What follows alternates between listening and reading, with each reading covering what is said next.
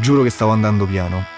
Non avevo il telefono in mano, non ero in chiamata, non stavo ascoltando musica, non avevo manco gli AirPods. E meno male. Io stavo solo guidando verso casa, anzi ero praticamente arrivato.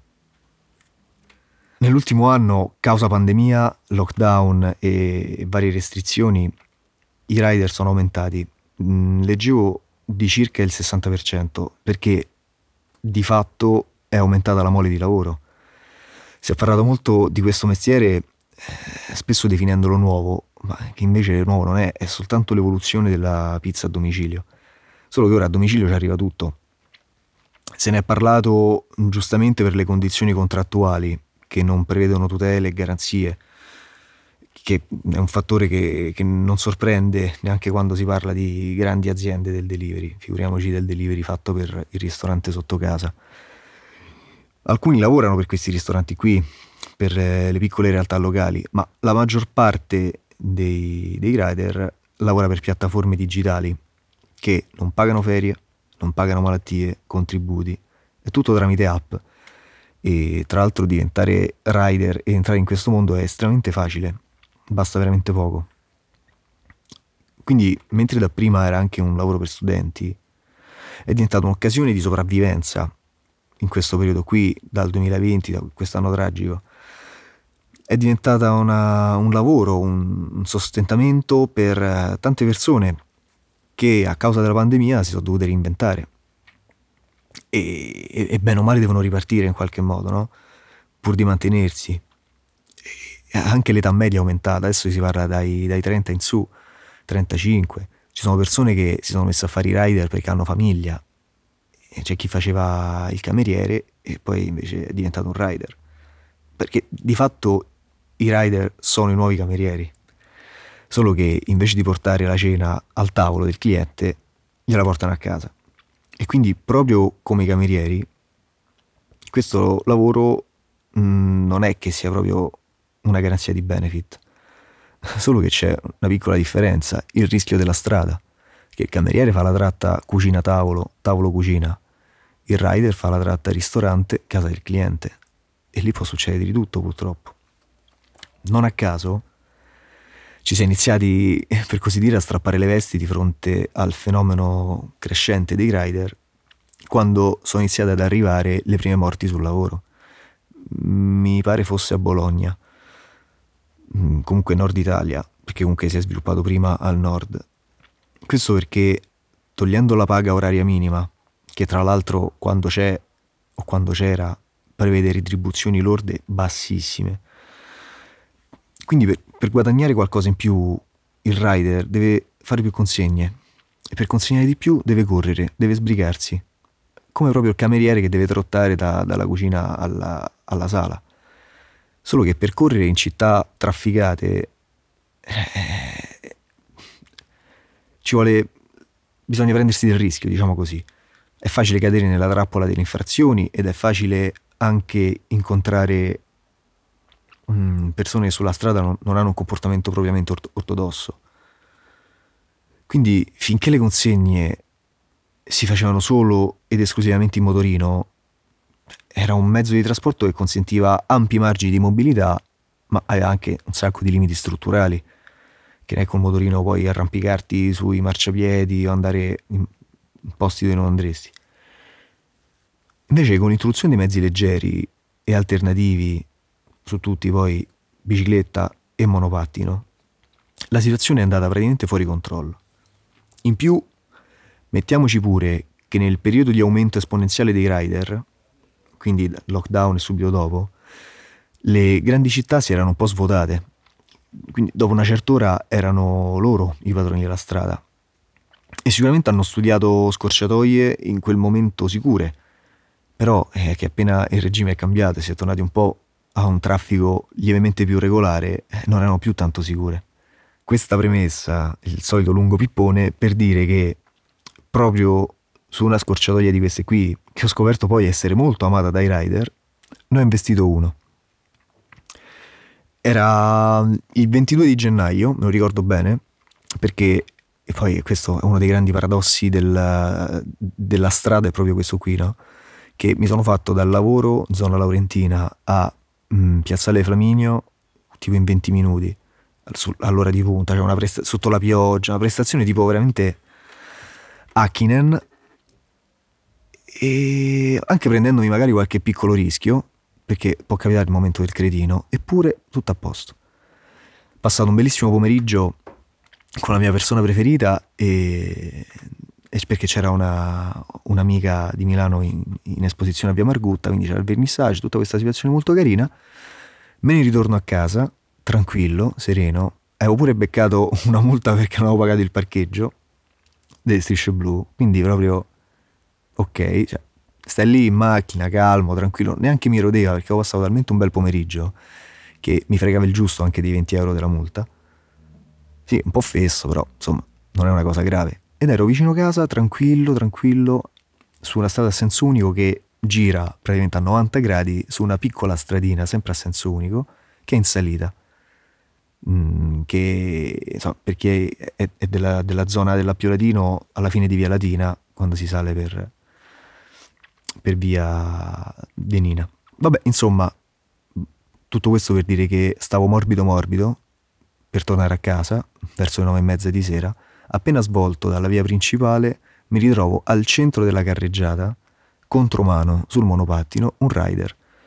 Andavo veramente piano, quindi mh, mm, l'impatto lì per lì mi è sembrato assurdo, ma in realtà la mia macchina non ha mai avuto neanche un graffio, quindi questo dà anche un po' l'idea della, dell'impatto lieve. Appena me lo sono trovato davanti, ho inchiodato.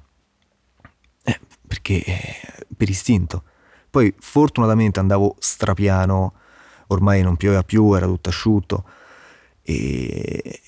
Però le distrazioni magari lì sono un attimo. Se avessi preso quella stessa curva col telefono in mano, eh, magari non mi accorgevo del ragazzo e... ed era peggio. Invece ho subito inchiodato, ho visto la sua faccia sbattere sul parabrezza, proprio pam, bella davanti.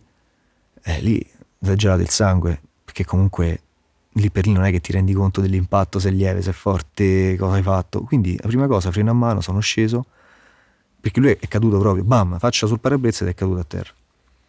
Quando ho aperto lo sportello l'ho visto e si rialzava e lì già ho tirato un piccolo sospiro di sollievo. Quando ho visto che c'era la faccia sporca di sangue, oddio mio, lì mi ha preso un colpo. Lui ovviamente si è alzato, diceva no scusa, scusa, ho sbagliato. Io, sì, ma adesso tranquillo che hai sbagliato, metti seduto e chiamiamo qualcuno e vabbè, ho spostato la macchina, si era già formata fila, eccetera, eccetera. Si è fermato un altro rider in macchina invece che faceva consegne in macchina e ci ha dato un po' d'aiuto, l'acqua, queste cose qui. L'ho fatto stare dopo 20 minuti vigili, dopo 40 l'ambulanza.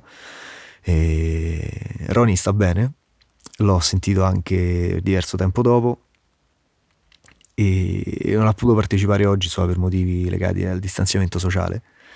no, anche perché insomma aveva anche lui i suoi impegni, però sta bene, ogni tanto ci sentiamo, ha rimediato però 10 punti per questa cosa, Sulla, tra labbro e sotto al mento, mm, nella parte qui tra mento e collo.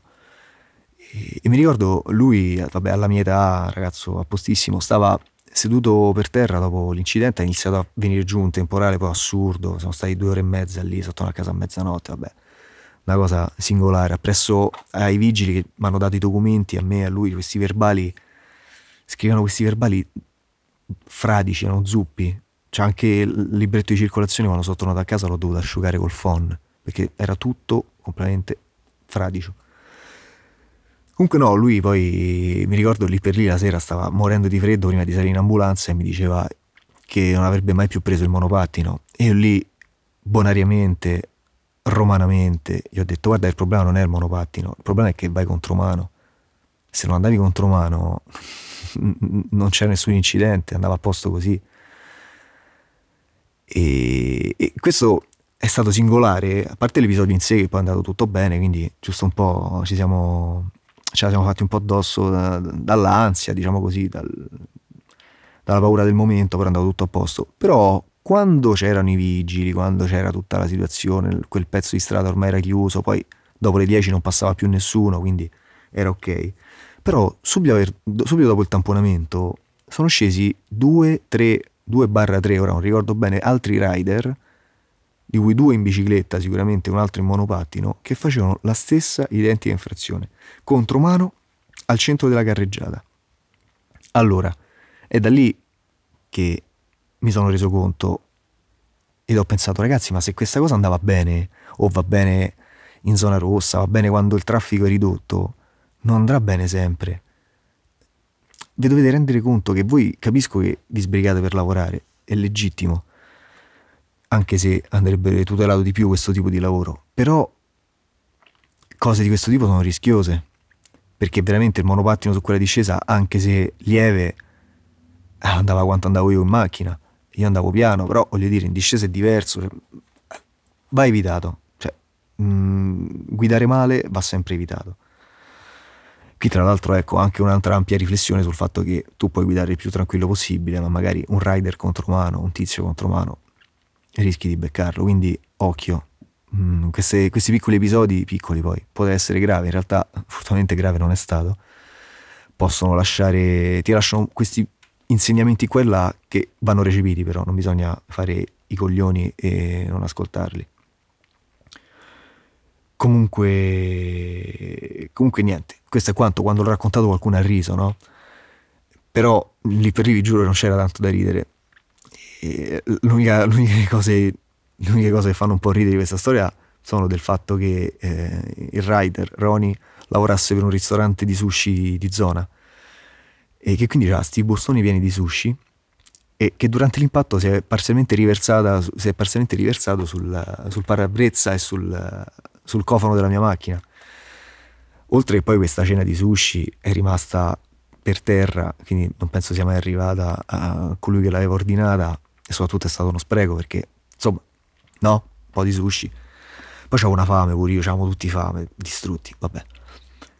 La cosa singolare è stata che quando la vigilessa mh, mm, per eh, il verbale era venuta a controllare il mio veicolo, con la lucetta, perché poi strada buia, vabbè, solite cose, accendeva le luci con la luce del telefono, guardavamo, eh, ma qui non c'è neanche un graffio.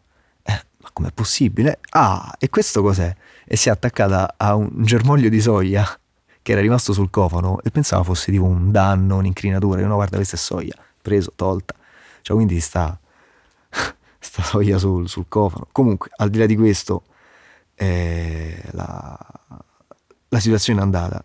L'allarme è rientrato, è andato tutto a posto, però questo per dire, occhio quando si ha a che fare con i rider, non solo occhio per strada, ma occhio proprio con il mestiere del rider. Vale, valgono le stesse regole che valevano con il cameriere, con i dovuti distinguo. Quindi se il cameriere prima eravate dei clienti stronzi che trattano male i camerieri o che li, li aggrediscono, che hanno un tono abusante nei confronti di uno che sta lavorando, cercate di togliere questi comportamenti dal, dalle vostre abitudini e di non, non, di non adattarli anche al, tra virgolette, nuovo mestiere dei rider mettere fretta a un rider per una consegna, a meno che non sia terribilmente in ritardo, ma anche se c'è ritardo poi ci sono motivi e motivi. Ecco, a me mh, mm, proprio qualche tempo fa avevamo ordinato una cena, io ho fatto sì la cavolata di ordinare una zuppa, e lo so, sì, era un posto un po' particolare, un po' mezzo gourmet, tutto, e ovviamente sono arrivati mezz'ora di ritardo. La zuppa che sul motorino aveva fatto un po', un po' le onde, e la cena era quello che era veramente, veramente di bassa qualità, ma semplicemente perché era un po' fredda, un po' sbattuta a destra e a sinistra. Eh, però potevo mettermi a dire, ehi te, sei arrivato tardi, che hai fatto? Eh, è un lavoro come un altro, avrà fatto tardi e voi non capiamo mai di fare tardi al lavoro? Di fare tardi con una consegna per il lavoro? È eh, uguale fanno loro. Magari devi consegnare un report entro mezzogiorno e ti dilunghi per un motivo X e glielo consegni alle due ti dicono eh serviva prima, eh ho capito, purtroppo. Quindi siate sempre, non dico comprensivi, ma cercate un minimo di capire chi cavolo c'è dall'altra parte. Che questi comunque corrono sul bagnato, contromano. Chissà quello che aspettava la cena da Roni, che dal mio rider, mio rider, no, non è il mio rider, chissà che fine, cioè, chissà se si è rosicato, quanto ha rosicato, ma c'è avuto un incidente, porello, gli hanno messo 10 punti. Cioè, anche questo va un po' rimodulato, no? tanto più che il delivery è sicuramente un mezzo destinato a crescere. Ora con la ripresa della ristorazione, che bello stare a cena fuori, ristoranti, ok, non se ne sente più il bisogno, ma un fenomeno che è partito, è difficile arrestarlo. Guardate Amazon. Quindi, questo per dire, rispetto per i rider e che i rider rispettino anche il codice della strada, così siamo tutti a posto.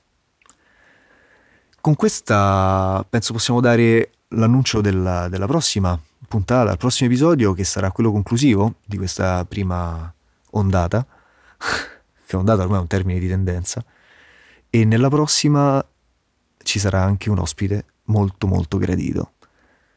A sorpresa, un ospite, un, un fratello, diciamo così.